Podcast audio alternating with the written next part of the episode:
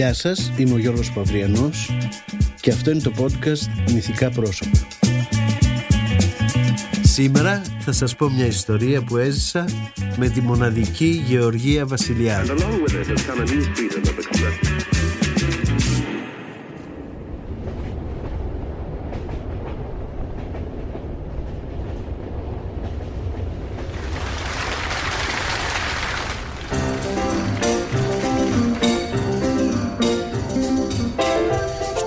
Καρναβάλι, στα παλιά τα χρόνια εκείνα, η βασίλισσα της νύχτας ήταν πάντα η Κολομπίνα.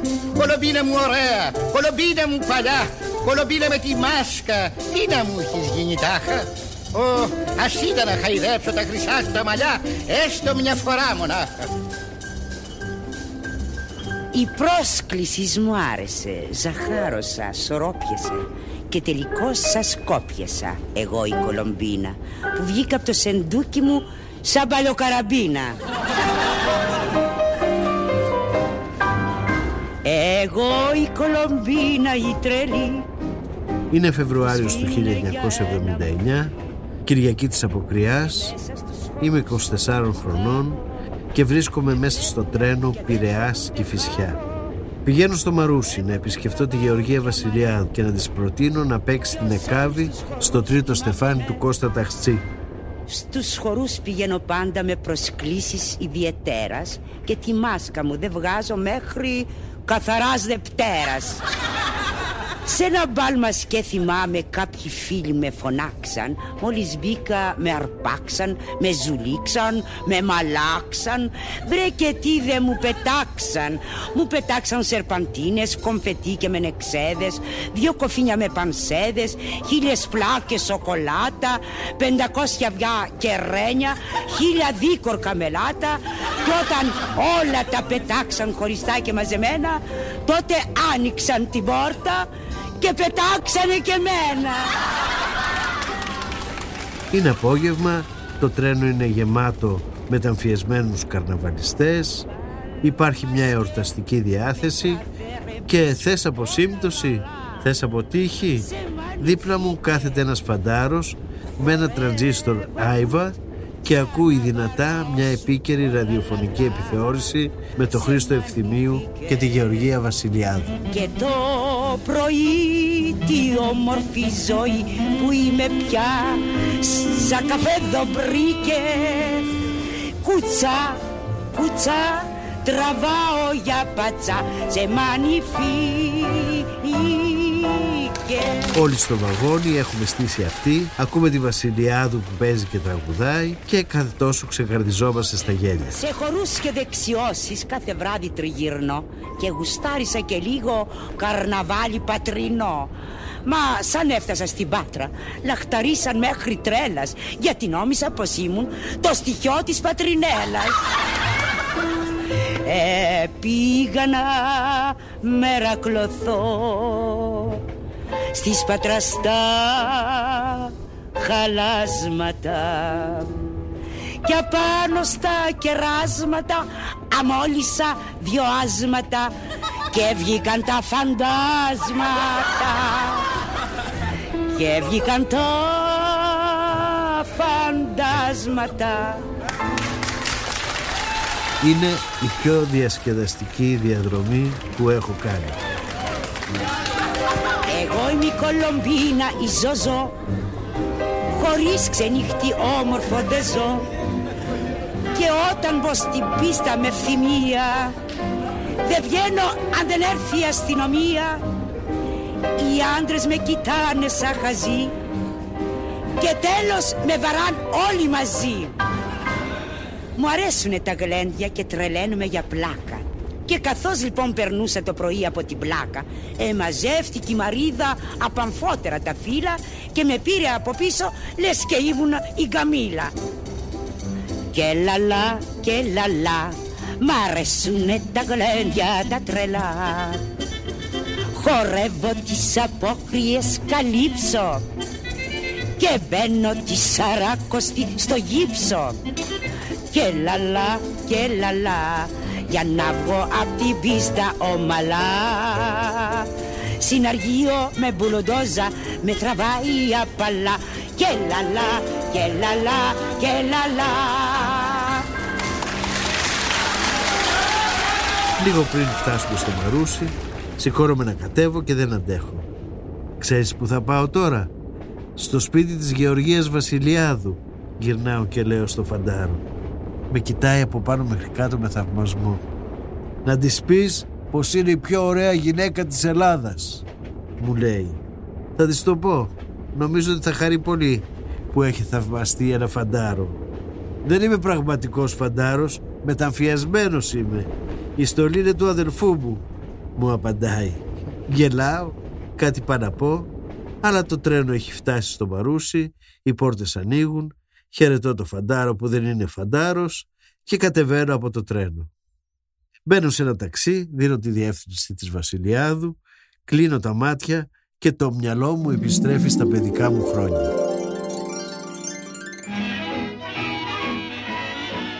Κάθε φορά που η μανούλα μαγείρευε κρέας και ήταν σκληρό, ο πατέρας μου έπιανε ένα κομμάτι, προσπαθούσε δίθεν να το μασίσει και έλεγε με έμφαση «Κατακαημένε φλόξ, κατακαημένε φλόξ». Δεν καταλάβαινε τι εννοούσε, αλλά η μανούλα άναβε, κοκκίνιζε, γινόταν παρούτη και του έλεγε έτοιμη να κραγεί. Ας μου έφερες φρέσκο κρέας, να μην ήταν σαν του φλόξ. Ποιος είναι ο φλόξ, τους ρώταγα, αλλά κανείς δεν μου έδινε σημασία. Άρχιζαν να καυγαδίζουν, γιατί εκείνη την εποχή ο πατέρας μου, για λόγους οικονομίας, έπαιρνε κατεψυγμένο κρέας αντί για φρέσκο. Λίγο καιρό αργότερα έλυσα το μυστήριο όταν σε ένα θερινό κινηματογράφο είδα την ταινία «Οι Γερμανοί ξανάρχονται». Εκεί ο λογοθετήδης βλέπει ένα εφιάλτη ότι επιστρέφουν οι Γερμανοί και έρχεται πάλι κατοχή και πείνα. Ο λογοθετήδης, ο οποίος μάλιστα στην ταινία λεγόταν και Θόδωρος όπως ο πατέρας μου, είχε ένα καναρίνι τον Τζιτζιφρίγκο και ένα σκύλο τον Φλόξ. Κάποια στιγμή στις μεγάλες πίνες εμφανίζεται ένας γείτονας με ένα ταψί στα χέρια.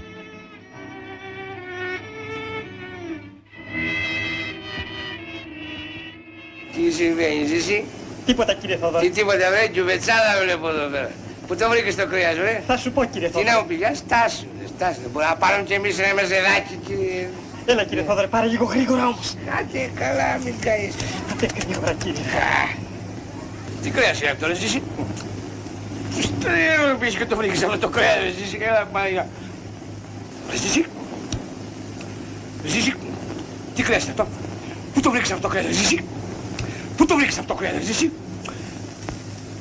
Πού είναι ο φλόξ, ρε, Ζήση. Ε, δεν σου είπα, θα σου πω κύριε Θόδωρη. Τι να μου πεις μωρέ, τι να μου πεις μωρέ, πώς βάσταξε η καρδιά σου και έκανες τέτοιο πράγμα, βρε. Ε, κατακαημένε φλόξ. Δεν σ' άρεσε το ψωμί, ε. Κόκαλα ήθελες. Ε, φουκαρά μου σίγουρα θα περισσέψουνε κόκαλα, θα είναι τα δικά σου. Έτσι κατάλαβα γιατί κάθε φορά που ήταν σκληρό το κρέας, ο πατέρας μου έλεγε «κατακαημένε φλόξ». Στην ίδια όμως ταινία είδα και για πρώτη φορά τη Γεωργία Βασιλιάδου σε ένα σουρεαλιστικό διάλογο με την Ίτσα Τσαγανέα. Αυτή τη φορά σειρά είχε το Καναρίνι, ο Τζιτζιφρίγκος. Τι μαγειρεύεις σήμερα, κέρα ουρανία μου; Για μας κάνω κουκουτσάλευρο. Αλλά για την Κετούλα, για το παιδί που έχει ρέψει στα πόδια της η κακομήρα εξαιτίας του αραβωνιαστικού της που δεν ξέρουμε τι απόγινε, πήραμε την απόφαση με το Θόδωρο και τον σφάξαμε. Ποιον καλέ Το τζιτζιφρίγκο. Το καναρίνι; Ε, είπαμε να φάει κάτι το παιδί να το πιάσει. Ήτανε τουλάχιστον παχύ Μμ. Άστα, ώσπου να καταφέρω το Θόδωρο είδα και έπαθα. Να το ξέρεις Ε, τι να κάνει ο καημένος.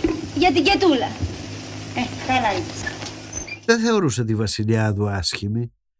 Τουλάχιστον όχι τόσο άσχημη όσο η Αθηνά Μερτήρη, η Σαφόνο Ταρά και η Ταϊγέτη.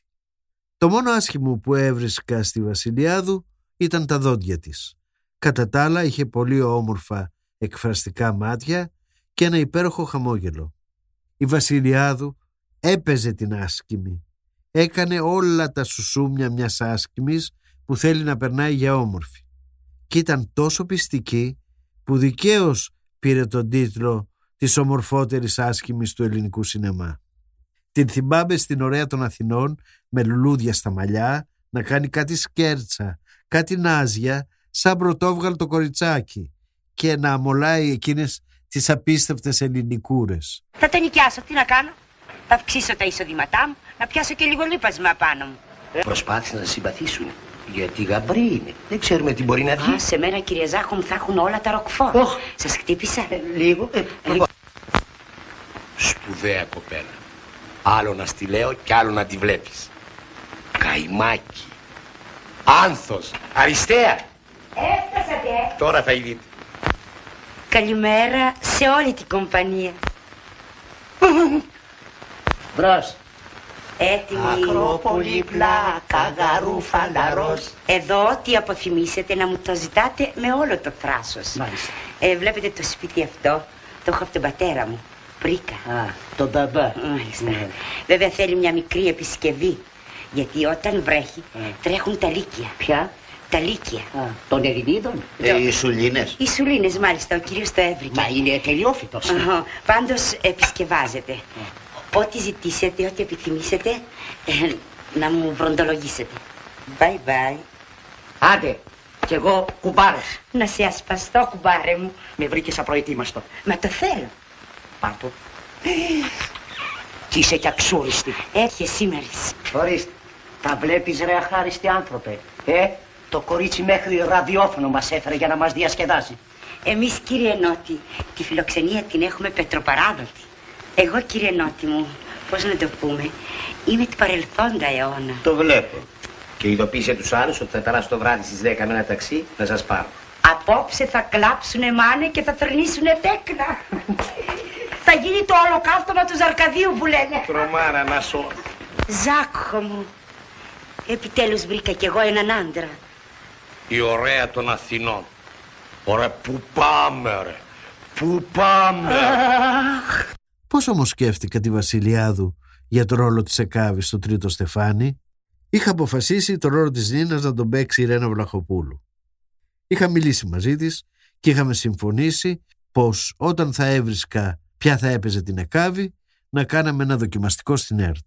Έσπαγα λοιπόν το μυαλό μου να βρω μια ηθοποιό που θα τέριαζε φωνητικά και ηλικιακά με την Εκάβη του μυθιστορήματος. Είχα ρωτήσει γνωστούς και φίλους για καμιά ιδέα, ο ένας μου έλεγε το κοντό του, ο άλλος το μακρύ του, τίποτα δεν μου άρεσε. Στο μεταξύ ο Μάνος Χατζηδάκης, που ήταν τότε διευθυντής του τρίτου προγράμματος, μου είχε βάλει χρονικό όριο να αποφασίσω. Αλλιώς το τρίτο στεφάνι θα έμπαινε στον προγραμματισμό της επόμενης χρονιάς. Ένα βράδυ καθόμαστε στο σπίτι μου μαζί με το θεατρικό συγγραφέα Γιώργο Μενιώτη και βλέπαμε στην τηλεόραση τη θεία από το Σικάγο. Excuse me, mister. Μπορώ να έχω τη φωτιά σας, please; Ευχαριστώ. Πού σας ξέρω; Πού σας Εμένα. ξέρω, ναι. Γιατρός δεν είστε; Όχι. Αλλά; Φοιτητής. ακόμα φοιτητής. Μάλιστα. Thanks.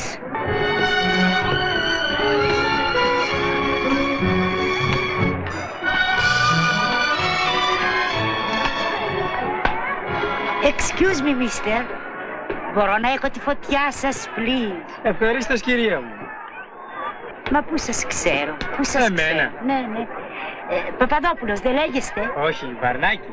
Γιατρός, βέβαια. Όχι κυρία μου. Δημόσιος υπάλληλος. Δημόσιος υπάλληλος. Μάλιστα. Thanks. Thanks, thanks.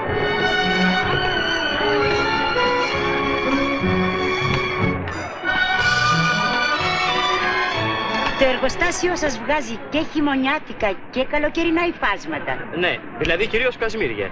Άσχημα είναι τα κασμίρια. Παρδόν. Όχι, μιλάω γενικώς. Κύριε Κώστα, η ανεψιά μου. Ποια σας τι; Κι εγώ δεν ξέρω κολύμπη. Τρέξτε σας παρακαλώ, μην προλάβουν άλλοι. Ορίστε. Τρέξτε σας παρακαλώ, δεν ακούτε που εκπέμπει το SOS. Το SOS. Ναι, τρέξτε, please, please.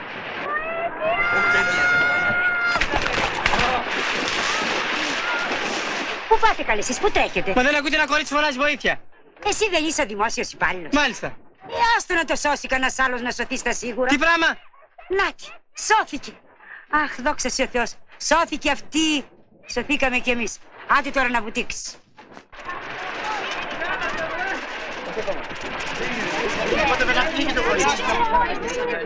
Μέρι, πώς είσαι, παιδί μου; Μα πώς πνίγηκε το ανάσκελο έκανες; Μην ανησυχείτε, δεν είναι τίποτα. Ευτυχώς ο κύριο. Αφήστε το κορίτσι να του κάνουμε τεχνητές Όχι, όχι. αναπνοές. Ποιο εσύ, κύριε, μην το αφήνετε, κύριε. Μην το αφήνετε, πιάστε το καλά. Ποιο εσύ, κύριε, που ανακατεύεσαι. Πάμε το, κύριε. Περάστε από εδώ. Please, please. Ανοίξτε, σας παρακαλώ. Ανοίξτε. Βλέπετε, τη σώσαμε. Πηγαίνετε, μας κάνετε και τον αέρα. Πώς αισθάνεσαι τώρα, Δεσποινής, καλύτερα; Καλύτερα. Ξέρει ότι ο κύριος σου έσωσε τη ζωή. Τον ευχαρίστησες τουλάχιστον. Μα ελάτε τώρα, χαράς στο πράγμα. Πώς, πώς, αν δεν είσαστε εσείς, δεν ξέρω τι θα γινόμαστε. Εγώ τουλάχιστον δεν ξέρω πώς να σας ευχαριστήσω, κύριε Κωστάκη. Μα τι λέτε τώρα. Άντε, δίσου γρήγορα τώρα. Άντε. Μα μπορεί. Πώς μπορεί, μπορεί και παραμπορεί. Όσο για τον κύριο Κωστάκη, να τον παρακαλούσαμε να έρθει μαζί μας στο σπίτι, να τον γνωρίσει και ο πατέρας σου και η μητέρα σου, να τον ευχαριστήσουν για τον ηρωισμό του και την αυτοθυσία. Μα- του. Μα δεν έχει μάχη ξεμά, σηκωθείτε. Πάμε. Μπρος, πάμε. Ήρωα, ήρωα. Γιατί δεν βάζεις τη βασιλιά του να παίξει στην Εκάβη, μου λέει σε μια στιγμή ο Μανιώτης. Το ξέρεις ότι ο Τσαρούχης της είχε προτείνει να παίξει στην Εκάβη στις τροάδες του Ευρυπίδη. Σοβαρά; Και γιατί δεν έπαιξε; Ε, είναι μεγάλη σε ηλικία. Δεν αντέχει την ταλαιπωρία μιας παράστασης. Αλλά για το ραδιόφωνο νομίζω ότι θα δεχτεί να παίξει. Ήταν η πρώτη φορά που μου άρεσε μια ιδέα. Βρήκα τον αριθμό της και την πήρα τηλέφωνο. Όπως έκανα πάντα, της είπα πως παίρνω εκπέρους του Χατζηδάκη. Χάρηκε πολύ, με ρώτησε πως είναι στην υγεία του, αν είναι ακόμα χοντρός, αν καπνίζει, αν ξενυχτάει. Θυμήθηκε ότι είχε γράψει τη μουσική στην καφετζού και πόσο της άρεσε ένα ταγκό σε μια σκηνή της ταινίας. Το τρίτο στεφάνι το ήξερε, αλλά δεν το είχε διαβάσει. Αν θέλετε μπορώ να σας το φέρω εγώ. Να τα πούμε και από κοντά, της λέω. Δίστασε στην αρχή, αλλά μετά μου είπε να πάω στο σπίτι της στο Μαρούσι την επόμενη μέρα. Μα είναι Κυριακή της Αποκριάς, της λέω εγώ συνηθισμένος από την Πάτρα που θεωρούσαμε τις Απόκριες μεγάλη γιορτή. Και τι έγινε, μήπως θα ντυθούμε καρναβάλια, μου απάντησε. Γελάσαμε κι οι δύο, μου έδωσε τη διεύθυνσή της και μου είπε να πάω το απόγευμα στις 5. Να είμαι λοιπόν εδώ, έξω από το σπίτι της, με το βιβλίο του ταχτσί και μια αγκαλιά λουλούδια. Χτυπάω το κουδούνι και μου ανοίγει μια κυρία, λέω το όνομά μου, «Ελάτε, σας περιμένει», μου λέει και με οδηγεί στο σαλόνι. Κάθεται σε μια πολυθρόνα, βλέπει τηλεόραση και ένα κοριτσάκι της χτενίζει τα μαλλιά. Το δωμάτιο είναι φωτεινό, από τα παράθυρα μπαίνει ένας χειμωνιάτικος ήλιος, η τύχη είναι γεμάτη από σκίτσα της Βασιλιάδου που τα έχει κάνει ο Γιάννης Τσαρούχης. Στο βίντεο παίζει μια ταινία της, η κυρά μας η μαμή. Πλησιάζω, συστήνομαι, της φιλώ το χέρι, της δίνω το βιβλίο και τα λουλούδια. «Ω, μερσή, δεν ήταν ανάγκη», μου λέει. Δίνει τα λουλούδια στην κυρία, κρατάει το βιβλίο, με κοιτάει εξεταστικά από πάνω μέχρι κάτω.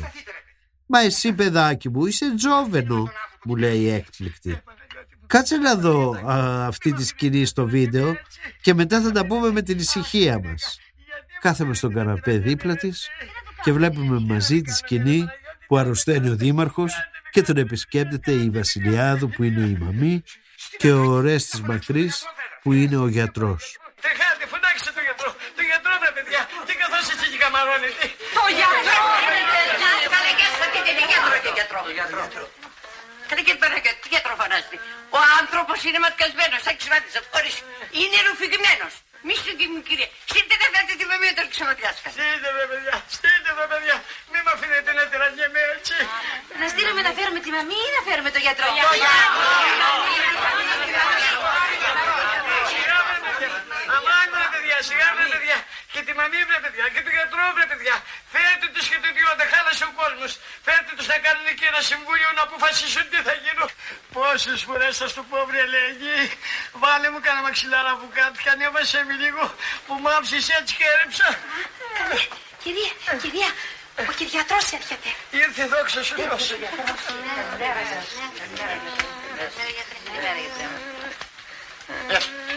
Τι έχουμε κύριε Δήμαρχε; Πονάω, γιατρέ μου, πονάω. Θες να δούμε λοιπόν γιατί πονάς; Τι να το κάνουμε να το δούμε γιατρέ μου. Ο σκοπός δεν είναι να δούμε τον πόνο. Ο σκοπός είναι να τον σταματήσουμε. Για να το σταματήσουμε πρέπει πρώτα να τον δούμε. Όχι, θα αργήσουμε γιατρέ μου, θα αργήσουμε. Έχεις πειρατό. Όχι. Το θερμομετρήσατε δηλαδή; Όχι, αλλά έτσι που τον έπιασε στο μέτωπο δροσερός είναι. Ας να δούμε. Θα παρακαλέσω τις κυρίες και τους κυρίους να περάσουν στο διπλανό δωμάτιο για να εξετάσουν τον ασθενή. Με τα χαράς, γιατρέ. Η κυρία Μαμή. Για μπαρδόν. Τι τρέχει κύριε Δήμαρχε, τι έχετε. Πονάω κύριε μαμή μου. Μωρέ μη φοβάσαι όσο είμαι εγώ εδώ, μη σε νοιάζει τίποτα. Να μου πεις μόνο που πονάς. Εδώ στην κοιλιά, στην κοιλιά. Ουχ. Θα σε κάνω εγώ καλά ώσπου να πεις κρεμμύδι.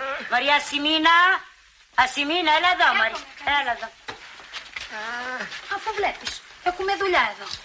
Να βάλεις μια κατσαρόλα νερό στη φωτιά και μόλις πάρει την πρώτη βράση να πάρεις δύο πρέζες καλές από αυτό εδώ το χορτάρι και μόλις φουσκώσει να το κατεβάσεις και να με φωνάξεις. Μάλιστα. Σε πέντε λεπτά θα σε έχω κάνει εγώ περδίκη κύριε Δήμαρχε. Μη φοβάσαι όσο είμαι εγώ εδώ. Εμένα να μου επιτρέψετε. Μα γιατί φεύγετε γιατρέ μου; Μα νομίζω κυρία μου ότι δεν έχω πια καμιά δουλειά εδώ. Εγώ ήρθα γιατί μου είπαν ότι ο κύριος Δήμαρχος είναι άρρωστος. Μια όμως και τον ανέλαβε η κυρία Μαμία από εδώ, φαίνεται ότι δεν είναι άρρωστος, αλλά ετοιμόγενος. Καλή ελευθεριά κύριε Δήμαρχε. Και άμα γεννήσετε με το καλό, κρατήστε μου και εμένα ένα κουταβάκι. Κάτσε γιατρέ τώρα, πού πας; Τι να κάτσω να κάνω φίλο μου; Είναι κατάσταση αυτή. Ερωτώ, είναι κατάσταση αυτή. Μα γιατί φεύγετε γιατρέ μου; Καθίστε να τον εξετάσετε. Τι να κάτσω να κάνω, κυρία μου; Να συνεργαστώ με την κυρία Μαμία από εδώ, να τον ξεματιάζουν παρέα. Εγώ δυστυχώς ούτε να ξεματιάζω ξέρω, ούτε ματσούνια φτιάχνω, ούτε βότα να πουλάω κι άλλα μαγικά. Γιατί επιμένει, κυρία Ελένη, που τον στενοχωρείς τον κύριο; Α το να πάει στην ευχή της Παναγίας. Άλλωστε, τι μπορεί να κάνει ο κύριος για τον κύριο Δήμαρχο; Εξ όσων έχω ακούσει, ο κύριος είναι κτηνίατρος. Εκτός κι αν ο κύριος Δήμαρχος είναι μοσχάρι. Εσύ τον πέρασε τον κύριο Δήμαρχο για μοσχάρι. Γι' αυτό του φέρεις και το χόρτο. Εκτός πια ήταν κουτόχορτο. Για μάζεψε τη γλώσσα σου, κακομίρι μου. Γιατί αν αφήσω ελεύθερη τη δικιά μου, δεν θα ξέρεις που δεν αφήγεις. Να σου πω μωρή πυραμίδα του χέου πως... Άκουσε τι σου είπα. Και μετρημένα τα λόγια σου μαζί μου. Άκουσε σου είπα εγώ. Και πρόσεξε να μην σε ξεματιάσω. Και εγώ δεν ξεματιάζω έτσι. Εγώ ξεματιάζω έτσι. Γιατρέ μου. Τσόκαρο. Κλείνει το βίντεο, το κοριτσάκι τελειώνει με το χτένισμα και μετά από λίγο φεύγει. Θέλετε έναν καφέ, με ρωτάει η κυρία που άνοιξε την πόρτα. Έναν ελληνικό μέτριο, ευχαριστώ πολύ. Ναι, πιέσε έναν καφέ, να δούμε και το φλιτζάνι σου, να μάθουμε και τα μυστικά σου, μου λέει χαμογελώντας η Βασιλιάδου. Δεν έχω μυστικά, κυρία Γεωργία. Α, δεν αρχίσαμε καλά, μου λέει δίθεν ενοχλημένη. Σε λίγο θα με λες και η κυρία Γιώργενα. Γεωργία, παιδάκι μου, Γεωργία σκέτο θα με λες. Δεν είμαι δά και κανένας μαθουσάλας. Φεύγει η κυρία να ετοιμάσει τον καφέ, μένουμε οι δυο μας. Μου ξαναλέει πόσο μικρός στην ηλικία είμαι και η κουβέντα μοιραία πηγαίνει στους νέους. Βρίσκει πως οι σημερινοί νέοι είναι καλομαθημένοι και δεν σέβονται τίποτα, ιδιαίτερα οι ηθοποιοί. Και μετά μου διηγείται μια απίθανη περιπέτεια που είχε περάσει όταν ήταν νέα ηθοποιός. Σε άλλο θίασο με πήραν και με πήγανε στην Κωνσταντινούπολη που ήμουν με την κυβέρνη. Με πήραν ένας θίασος και μας, με πήγανε έξω μπουλούκι, στη Ρουμανία. Να βαγίσαμε μέσα στο καράβι. Δεν είχαμε να φάμε στο καράβι, κάτσαμε έξι μέρες στη Βουλγαρία. Μας παίρνανε και τρώγαμε μέσα εκεί, τέλος πάντων πήγαν, ύστερα πήγαν στο γαλάτσι. Την πρώτη βραδιά ε, κάτι φάγαμε. Μετά από, τη, Ρουμ- από το γαλάτσι πήγαμε στην Πραήλα. Γιατί όλη, ό- όλη η εβδομάδα ήταν, όλο το διάστημα των αντάσεων ήταν μια εβδομάδα και κάτι μέρες. Τα μοιράζαμε ό,τι παίρναμε και πηγαίναμε και τα τρώγαμε. Ε, δεν είχαμε. Δεν είχαμε ταμείο να μας δώσει να πάμε. Και θυμάμαι τόσο πολύ να πούμε που δεν είχαμε να πληρώσουμε το λύκι μας. Μείναμε μια άλλη κυρία μαζί και δεν είχαμε να το πληρώσουμε και δεν μας άφησε να φύγουμε. Από το ξενοδοχείο δεν ήταν ξενοδοχείο, ήταν δωμάτιο. Και δεν μας άφηνε να φύγουμε, μας ακράταγε τα πράγματα. Αυτό μου λέει τη νύχτα αυτή, λέει, ξέρεις θα κάνουμε, λέει, παιδάκι μου, λέει, να φύγουμε, να πάμε στην πατρίδα μας, να το πάρουμε τουλάχιστον από την πείνα στην πατρίδα μας. Λέω, ό,τι θέλετε κυρία Κατίνα. Ποιος χαρέστημα. Και λέει να σκίσουμε τα σεντόνια ή να κάνουμε σκηνή, να το δέσουμε εδώ πέρα από μέσα σε ένα έπιπλο, σε ένα καρτί εκεί πέρα που είναι στο παράθυρο, ξέρω εγώ τι, να κατεβούμε να φύγουμε. Εσένα, εσύ σε, που- σε, σε πιο αδύνατη ήμουνα κλωστούλα και έφυγα πρώτη. Και ύστερα κράταγα εγώ να, να κατέβηκε η κυρία Κατίνα. Και φύγαμε και πήγαμε στο λιμάνι. Να βρούμε κανένα καράβι να μας φέρει στην, στην Ελλάδα. Πράγματι βρήκαμε κάτι, ε, κάτι καράβια εκεί πέρα, τους δώσαμε Ό,τι είχαμε και δεν είχαμε λεφτά, δηλαδή τι, άλλο, άλλο, άλλοι είχε 10 δραχμές, άλλοι είχε 15 δραχμές. Αυτά έχουν να μας πάνε στον Πειραιά. Και μας φέρανε στον Πειραιά κακήν κακός. Έρχεται ο καφές, αρχίζει να με ρωτάει για το τρίτο στεφάνι, της λέω ότι την Ίνα θα την παίξει η Ρένα Βλαχοπούλου και ότι για εκάβη σκέφτηκα αυτήν. Μα τι έχετε πάθει όλοι και θέλετε να παίξω την εκάβη; Πρόπερση ο Τσαρούχης, φέτος εσύ, τι σας έχει πιάσει; Εκαβίτιδα. Με ρωτάει αν είναι δραματικός ή κομικός ο ρόλος. Της λέω πως έχει και δραματικές και κομικές σκηνές. Και πώς θα πηγαίνω έρχομαι στην ΕΡΤ. Μη σας νοιάζει, θα στέλνω ταξί να σας παίρνει και να σας γυρίζει πίσω. Με κοιτάζει σκεφτική. Στο τέλος συμφωνήσαμε να διαβάσει το τρίτο στεφάνι και να βρεθούμε την επόμενη Κυριακή. Μετά πήρε το φλιτζάνι μου, το γύρισε και με ρώτησε με ένα πονηρό χαμόγελο. Θέλεις να σου πω τον καφέ; Όχι ευχαριστώ της λέω. Δεν έχω χάσει κανένα δαχτυλίδι και θυμήθηκα τη σκηνή από την καφετζού. Περάστε παρακαλώ. Δεν σας κάνω κομπλιμέντο, κυρία Καλλιόπη μου, αλλά έχω ακούσει τα καλύτερα λόγια για εσά. Ε, όσο να είναι, κάτι κάνουμε κι εμείς εδώ, μαντάμ. Καθίστε, περίκαλα. Μερσή. Από ό,τι άκουσα έχετε μεγάλη πελατεία. Από πελατεία πια να φάνε κότε. Σκεφτείτε ότι είμαι καφετζού και δεν προλαβαίνω να πιω καφέ. Γιατί βλέπετε, μαντάμ, σήμερα ημέρα οι άντρες που ανάθεμά τους είναι μουρντάριδε ε, και ανεχόρταγοι και κάθε μια παντρεμένη το σπάν έχει και τις φουρτούνες της. Έπειτα εγώ, μαντάμ, έχω και ειδικό δίπλωμα ευρασιτεχνίας. Βέβαια. Σου βρίσκω με το πρώτο πόσα τέκνα έχεις. Χαμένα πράγματα βρίσκεται. Από λολότα. Ειδικό της μου. Ξέρετε, χθες έχασε ένα δαχτυλίδι. Σας παρακαλώ, σας παρακαλώ. Μην προτρέχετε, μαντάμ. Αφήστε. Θα μας τα πει όλα το φλιτζάνι. Και δεν μου λες, τώρα θα της τα πει όλα. Με τον Ι και με τον Σίγμα. Μια στιγμή, μαντάμ, να σας φέρω το καφεδάκι σας. Ένα δαχτυλίδι, λέει, έχασε. Ξέρω. Ξέρεις. Με λεπτομέρειες συντριπτικές. Πρώτη φορά καφετζής έφαγε την καφετζή. Αντέ τώρα δώστε τον καφέ και έλα ύστερα εδώ να στα πω χαρτί και καλαμάρι. Πιέστε το καφεδάκι σας με την ησυχία σας και μελετήστε μόνοι σας ό,τι θέλετε να μάθετε. Εγώ θα σας αφήσω να συγκεντρώσετε καλύτερα τις σκέψεις σας. Ας αρχιονέψουμε το λοιπόν. Oh. Τι είναι; Φουρτούνα βλέπω στο φλιτζάνι σας, μαντάμ. Άνεμη ασθενής έως μέτρη βραστή. Και εντελβέστε ταραγμένος και κυματοειδής. Όπως λέει και το αστεροσκοπείο που δεν ξέρει τι του γίνεται. Δεν σας καταλαβαίνω. Δεν καταλάβετε, μαντάμ. Λιγάκι υπομονή να έχει. Το δαχτυλίδι το βλέπετε; Πώς καλέ δεν το βλέπω, να το. Το βλέπετε εδώ, στη μέση. Με μια πράσινη πέτρα τόση. Είχα κι εγώ ένα δαχτυλίδι κάποτε, μαντάμ. Και ξέρω τον πόνο του. Πού βρίσκεται τώρα, Σε δάχτυλο. Σε δάχτυλο. Ναι. Και αυτό το δάχτυλο είναι σε ένα χέρι. Και αυτό το χέρι είναι σε μια κοπέλα. Τι κοπέλα; Μια ψηλή, δαρδανογυναίκα που λέμε, με μαλλί ντουλαπί. Ντουλαπί; Ναι, αυτό, κομμωδινή που είναι. Α, ναι. Και πώς βρέθηκε το δαχτυλίδι μου στο χέρι αυτής της κοπέλας; Για να δούμε, για να δούμε. Πάλι χέρι βλέπω. Πω, πω, χέρια. Χέρι έβαλε χέρι στο δαχτυλίδι σας, μαντάμ. Και το έβαλε σε χέρι μιας κοπέλας που της βάζει χέρι. Αλλά που τον έχει αυτή στο χέρι. Δεν σας καταλαβαίνω, κυρία Καλλιόπη μου. Ανδρικό ήταν το χέρι που σας πήρε το δαχτυλίδι από εκεί που το είχατε, μαντάμ. Άνδρα σας το βούτυξε. Άντρα. Μάλιστα. Ε, δεν θα μπορούσατε να μου πείτε καμιά λεπτομέρεια για αυτόν τον άντρα.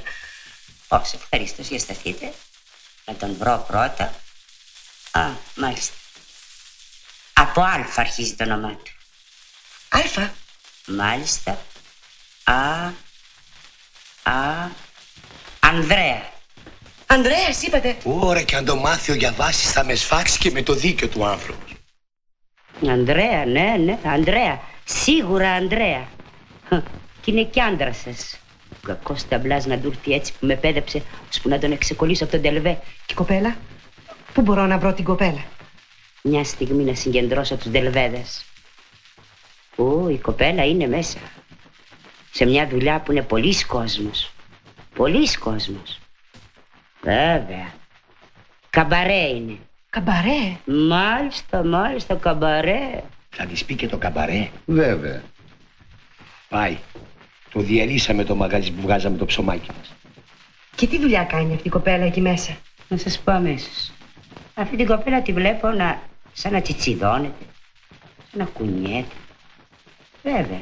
Χορεύτρια είναι. Χορεύτρια; Χορεύτρια, μάλιστα, μάλιστα. Και πώς τη λένε; Άμα εσείς, μαντάμ, μέσα στην αφιτζάνη του καφέ θέλετε να σας διαβάσω όλους τους αθλίου του Βίκτορα Σουγκό. Αν ήταν έτσι, δεν έπρεπε να πιείτε το καφέ σας σε φλιτζάνι, αλλά σε κουβά. Ναι, το καταλαβαίνω ότι σας κούρασα, αλλά κάντε μια προσπάθεια, σας παρακαλώ. Κι εγώ ένιωσα. Μα ξέρετε, αυτό με κουράζει αυτή η δουλειά. Ναι, ναι. Με κουράζει νοερός, καταλάβατε. Καταλαβαίνω, το Το καταλαβαίνω. όνομά της θέλετε; Ναι. Αμέσω. Την επόμενη Κυριακή ανέβηκα πάλι στο Μαρούσι. Ήταν η τελευταία Κυριακή της αποκριάς. Η Τυρινή. Και πάλι το τρένο ήταν γεμάτο χαρούμενους καρναβαλιστές και για να πω την αλήθεια περίμενα μήπως συναντούσα τον Φαντάρο ξανά. Αλλά αυτές οι συναντήσεις γίνονται μια φορά. Δεν είναι και για χόρταση.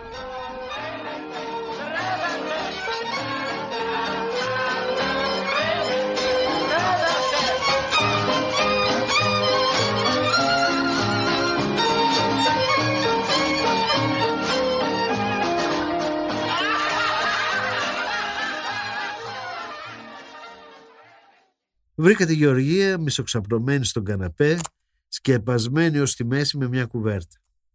«Α, ήρθες αγόρι μου. Να με βλέπεις, είμαι χάλια», μου λέει με κουρασμένη φωνή. Έβλεπε ότι δεν μπορούσε, αλλά επέμενα. «Μια χαρά είσαι Γεωργία, βάζεις δέκα κάτω», της λέω για να την ενθαρρύνω. «Ναι, και μετά να ξαπλώσω εγώ πάνω από τους δέκα, να μου φέρνετε στεφάνια», μου λέει σαρκαστικά. Για να αλλάξω την κουβέντα, τη ρωτάει αν διάβασε το τρίτο στεφάνι, μου λέει πως το διάβασε, αλλά δεν θέλει να παίξει την εκάβη γιατί έχει μέσα πολλά πρόστιχα λόγια. Της λέω ότι μπορούμε να ανταλλάξουμε ή να μην τα πούμε καθόλου, τα πρόστιχα λόγια, αλλά είναι ανένδοτη.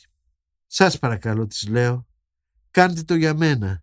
Ελάτε έστω και μια φορά στην ΕΡΤ να κάνουμε ένα δοκιμαστικό μαζί με τη Ρένα και αν δεν σας αρέσει το αποτέλεσμα δεν θα σας ξαναενοχλήσω.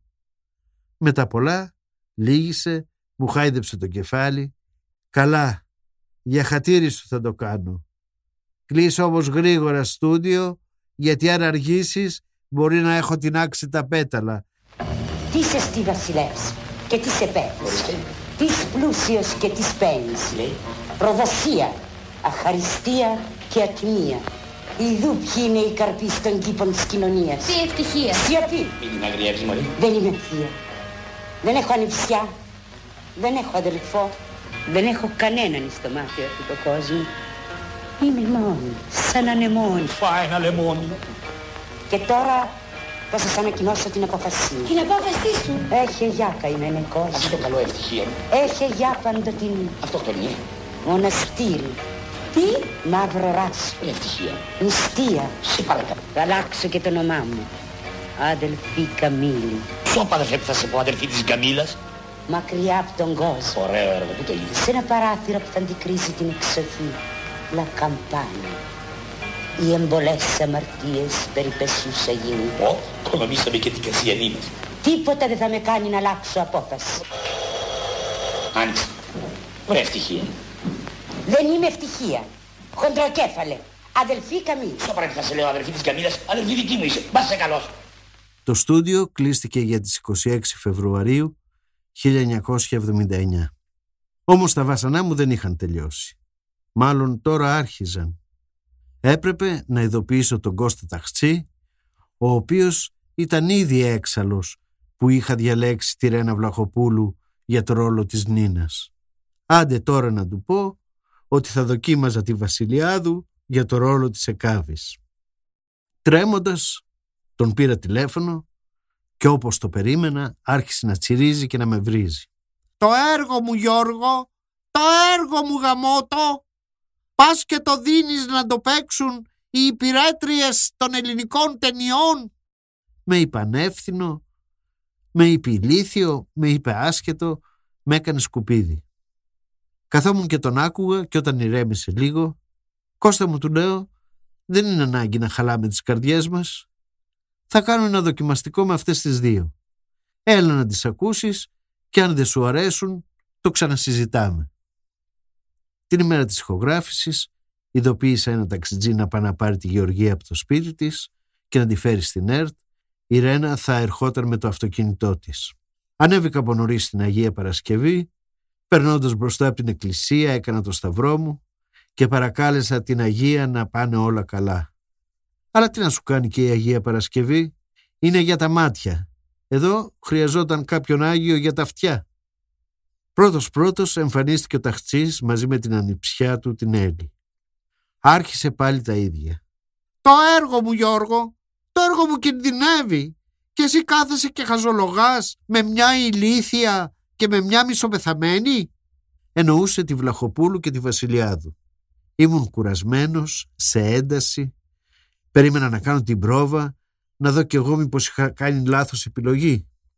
Χρειαζόμουν συγκέντρωση και η φωνή του ταχτσί όχι μόνο με αποσυντόνιζε, με έκανε να καταργέμαι την ώρα και τη στιγμή που είχα διαλέξει το τρίτο στεφάνι.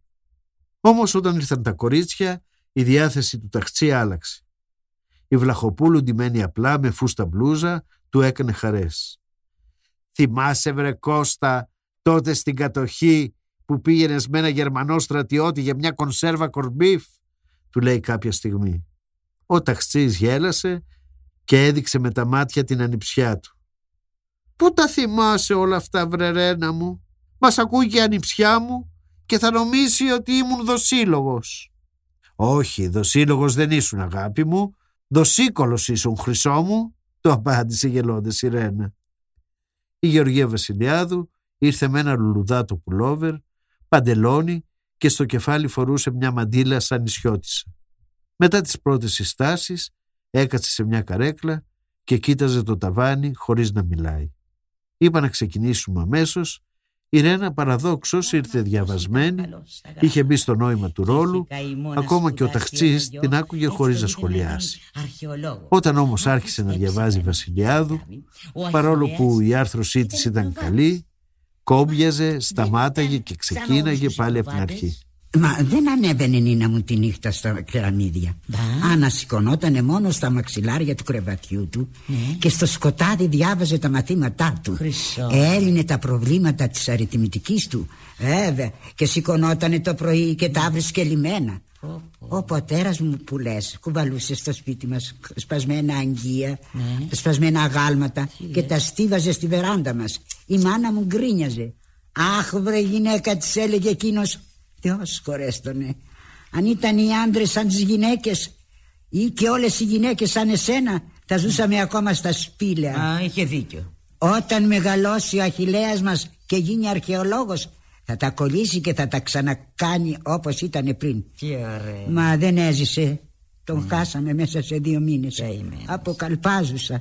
Τη μάνα μου που είχε ορκιστεί πως αν πάθαινε ποτέ τίποτα Αχιλέας και πέθαινε θα τον ακολουθούσε σε 40 μέρες και κράτησε τον όρκο της απάνω στις 40 μέρες πάει και αυτή Τι καημένη μου. Καλά, δεν μου λες κάτι. Τα, τα αγγεία τι έγιναν; Ποια αγγεία; Τα αγγεία καλέ που φέρνει ο πατέρας σου, ντε, και τα Α. στίβαζε στη βεράντα; Α, τα αγγεία Να σου πω την αμαρτία μου Δεν το σκέφτηκα ποτέ Ε, ποιος ξέρει Θα τα πούλησε και αυτά η βρώμα η Αφροδίτη Και αυτά μαζί με τα οικόπεδα Πάνε και αυτά Είπα να σταματήσουμε.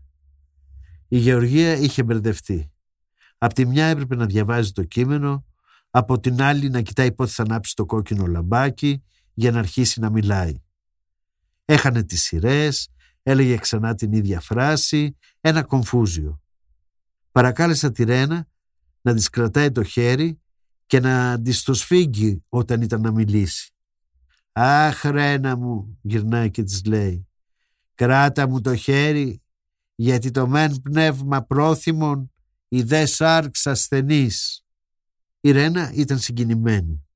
«Έλα βρε Γεωργία, είναι μέχρι να του πάρεις τον αέρα» και την αγκάλιασε. Είπα στη Ρένα να λέει κάτι να κάνει κάποιο σχόλιο όταν σταμάταγε η Γεωργία. Λίγο προτού αρχίσουμε, μας λέει η Γεωργία. Εδώ λέει κάτι πρόστιχα. Μπορώ να τα παραλείψω; Γυρνάω, κοιτάω τον ταχτσί. Ούτε μια λέξη, μου λέει. Και το μάτι του γυαλίζει.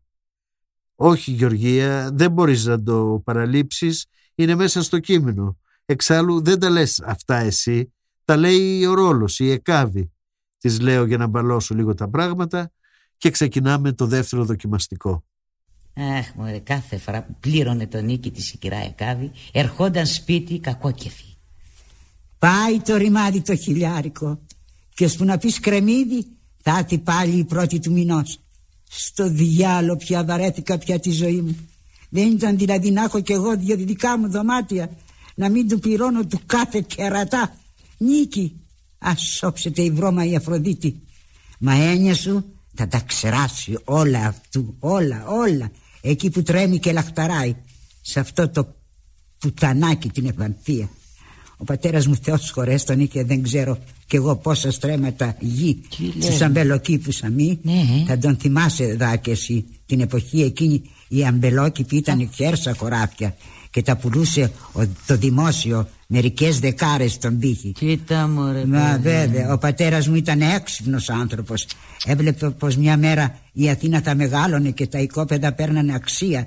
Κάθε φορά λοιπόν που του πέφταν λεφτά στα χέρια αγόραζε και από ένα δύο στρέμματα. Ορίστε έξυπνος Και όταν πέθανε ο Αχιλέας μας και ύστερα η μάνα μου και διαλύθηκε το σπίτι μας έπεσε ο άνθρωπος στα χέρια της Αφροδίτης εγώ ήμουν στο μεταξύ παντρεμένη και εγκαταστημένη στη Θεσσαλονίκη. Mm. Βέβαια και τον κατάφερε η, κατσ... η πατσαβούρα, η παλιοπατσαβούρα να την πει κανείς. Ναι. Και της τα έγραψε όλα στο όνομά της.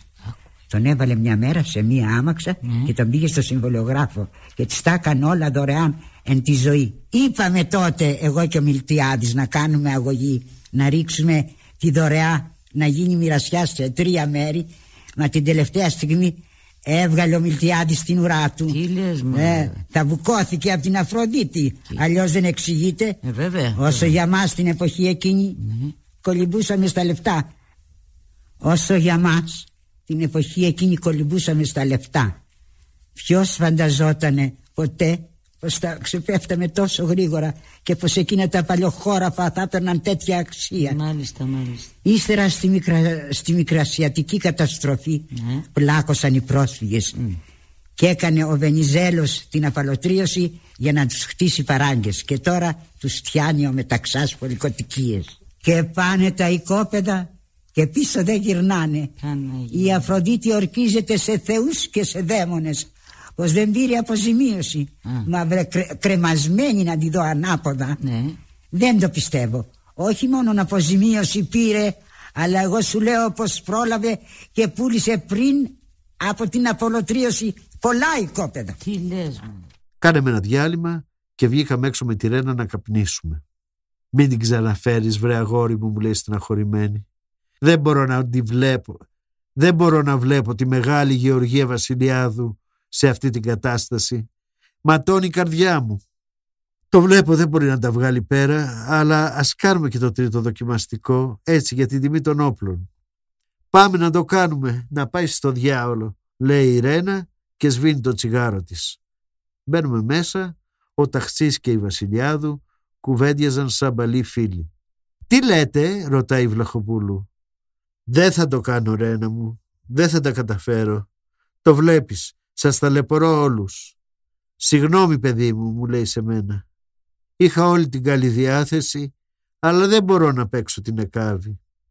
Σας παρακαλώ, ας κάνουμε και ένα τρίτο δοκιμαστικό, έτσι για να σας θυμόμαστε. Αν είναι για να με θυμάστε, πάμε να τον μπουμπουνίσουμε.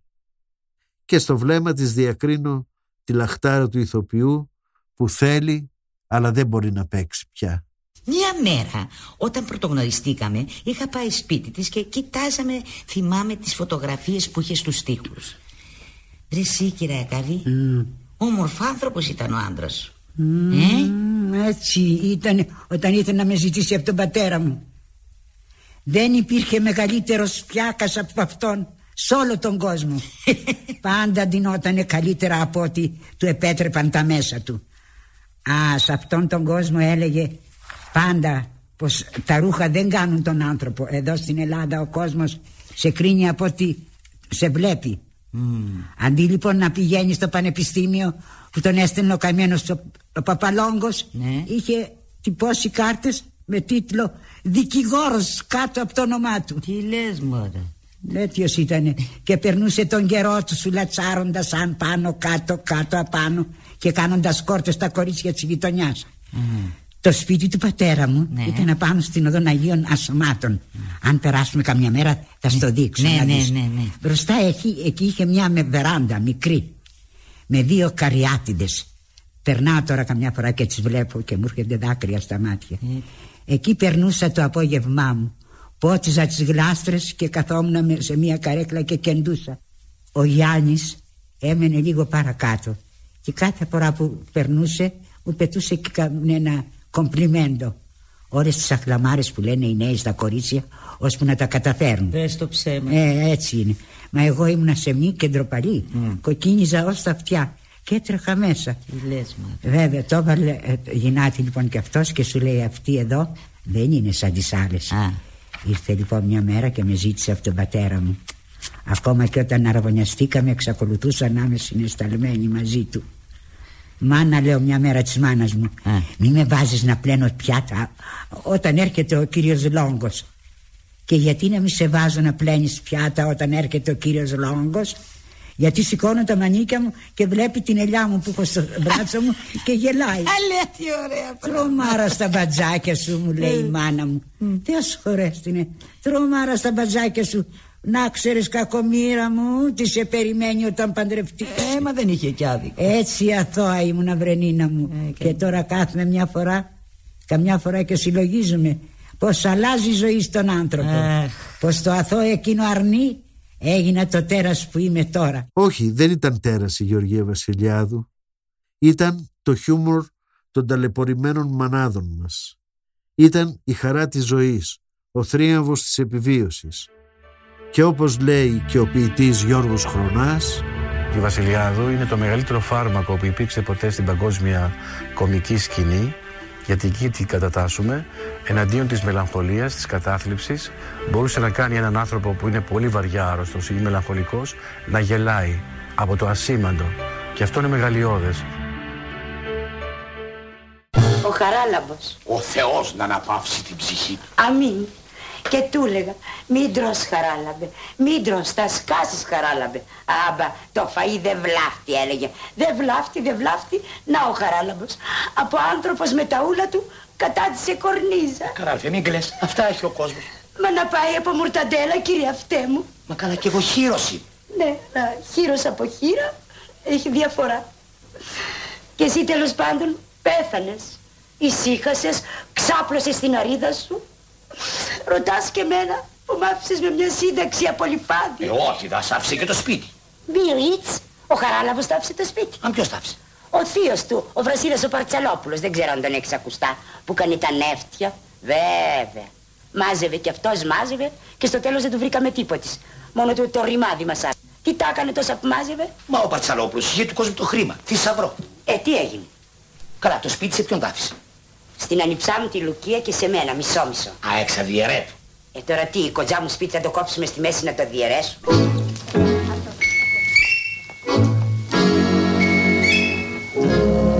Δεν φάνηκε κανείς; Πώς, ο δοσάς, το ηλεκτρικό, η δημαρχία για τα σκουπίδια, όσοι ήταν να πάρουνε, φανήκανε. Μόνο για δωμάτιο δεν έσπασε κανείς το πόδι του. Τι διάλογο στοιχειωμένο είναι το ρημάδι. Τι να πω κι εγώ. Τι να πεις μωρέ, κουταμάρα θα πεις. Και εσύ πήγε στον παράδεισο, το όριξες στο αραλίκι, λες και είσαι ακόμα κλητήρας στο Υπουργείο. Κοίτα κατά καημένα χαράλαβε να βοηθήσεις να σωθεί η κατάσταση, γιατί χαθήκαμε. Σε βλέπω 12 μήνες χωρίς κόλληβο. Α, ξέχασα να σου πω. Ήρθε και ο νεόκοσμος να τα αγοράσει. Το σπίτι; Όχι, το χαράλαμπο. Έλα καλέ θεία, τρυπήθηκα. Μωρέ, όσες τρύπες να ανοίξεις με το βελόνι δεν βγάζεις κέρδος τίποτα. Ακούσε εκεί. Δεν το πουλάμε, κύριε. Δεν το πουλάμε. Ναι, αλλά που δεν μπορούμε και να το νοικιάσουμε. Μας φάγανε το ψωμί, βλέπεις οι πολυκατοικίες κακό ε, χρόνο να έχουν. Οι πολυκατοικίες τι έχουν όλες τις ευκολίες. Εδώ μέσα για να μπει νικάρι πρέπει να του τάξεις θησαυρό.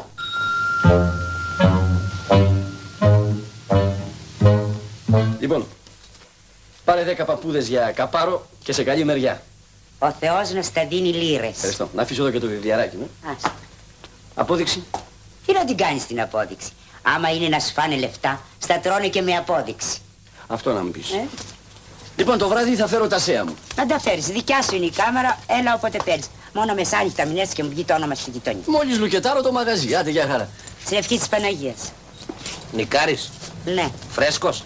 Σαβούτυρο τώρα νίκες. Και γιατί κεραθεώνη μου; Τι γιατί; Γιατί τον είχες στο δωμάτιο; Και τι θα το έκανα, αποθήκη για ράχνες; Τι ωραίος που είσαι. Όχι, διότι εγώ.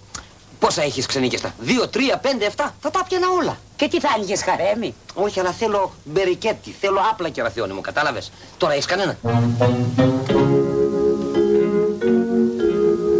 Ε, ωραίο δεν είναι. Τρέλα. Εγώ ένα τέτοιο δωμάτιο ονειρευόμουν. Τι είναι αυτό; Σοβάδες από το ταβάνι. Πέφτουν και οι σουβάδες. Ε, ε, μην ανησυχείς. Έχω ένα κράνο στην αποθήκη, θα στο δώσω να το φοράς. Το παράθυρο μπάζει. Επίτηδες για να αερίζεται. Α, air condition που λένε. Ναι, κοντέσιον αυτό που λένε. Να ανανεώνεται η ατμόσφαιρα. Αέρα, αέρα. Όσο για αέρα, κύριε Στέλιο μου, ούτε ανεμόμυλος να σου Πάντως είναι υγιεινό. Ωραία. Ωραία. Πολύ ωραίο. Και τα επιπλάκια του κόμμοδα, ε. Και έχουν και την πλάκα τους. Αμάν. Κύριε Θεόνι μου, πρίκα. 1200. Δεν κατάλαβα. 1200. 1-2-0-0. 1200. Δεν με νοήσατε. Εγώ δεν θέλω να τα αγοράσω το δωμάτιο. Να το νοικιάσω θέλω. Τόσο το νοικιάζουμε, κύριε Στέλιο, Α. τόσο και τρία μηνιάτικα μπροστά. Κομμάτια να γίνει. Αν δεν πάω από σουβά, θα πάω από καρέκλα. Να πας. Αλλά βλέπεις το συμπάθησα. Το συμπάθησα, κύριε Θεόνι μου. Το συμπάθησα γιατί έχει όλα τα κομφόρ.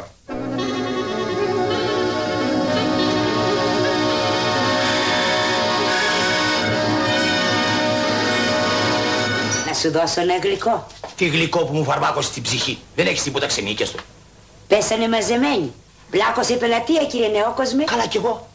Εσύ πάλι με κοντζά μου σπιταρώνα. Στη δικιά μου τη χαμοκέλα θέλεις δωμάτιο. Ε, ας όψετε η πίεση. Ποια πίεση; 21. Έχεις 21 πίεση. Πρόσβαρη. Να την προσέχεις. 20 είχε και ο Χαράλαμπος και είναι κλητήρας στον παράδεισο. Και μου λέει ο γιατρός, εσύ κύριε Νεόκοσμε πρέπει να αλλάξεις αέρα. Τι θα κάνω τώρα εγώ για αέρα; Ξέρω εγώ.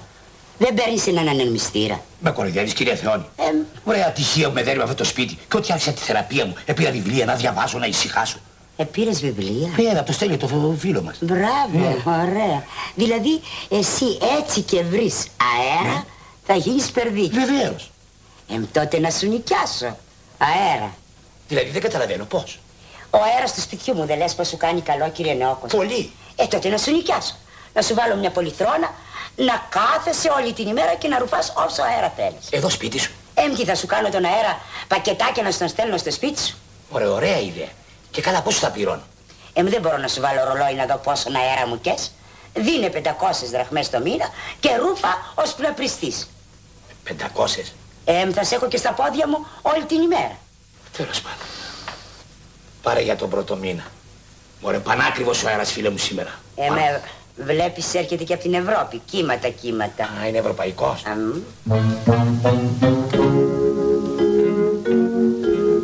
Χριστός και Παναγιά. Τι είχε μωρέ σκολκοειδίτη το στρώμα και το ξεκύλιασες. Τώρα θα δεις φωνή. Περμαντόνα μου εσύ. Τώρα θα δεις φωνή.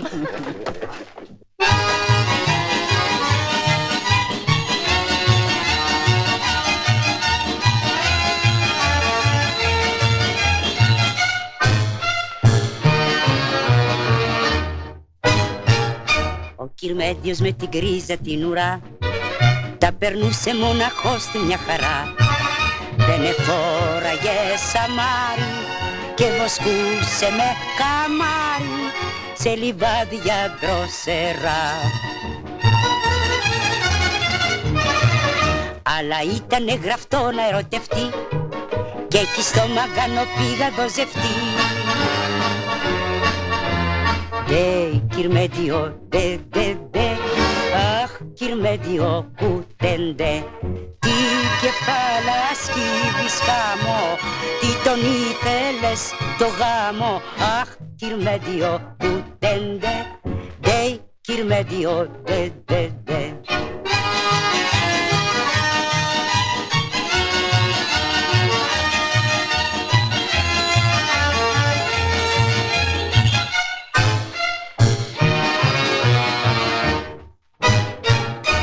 Κυρμέντιος χρόνια τώρα στη σειρά.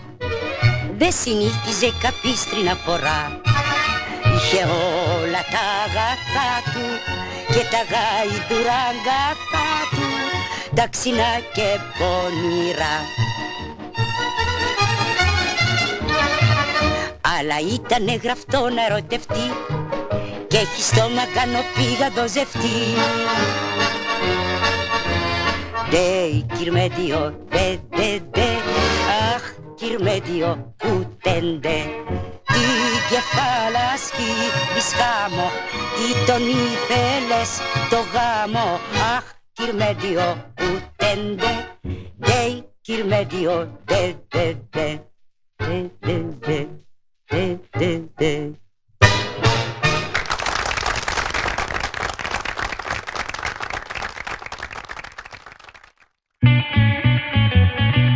Ήταν το podcast Μυθικά πρόσωπα με τον Γιώργο Παυριανό. Αφήγηση σκηνοθετική επιμέλεια Γιώργος Παυριανός.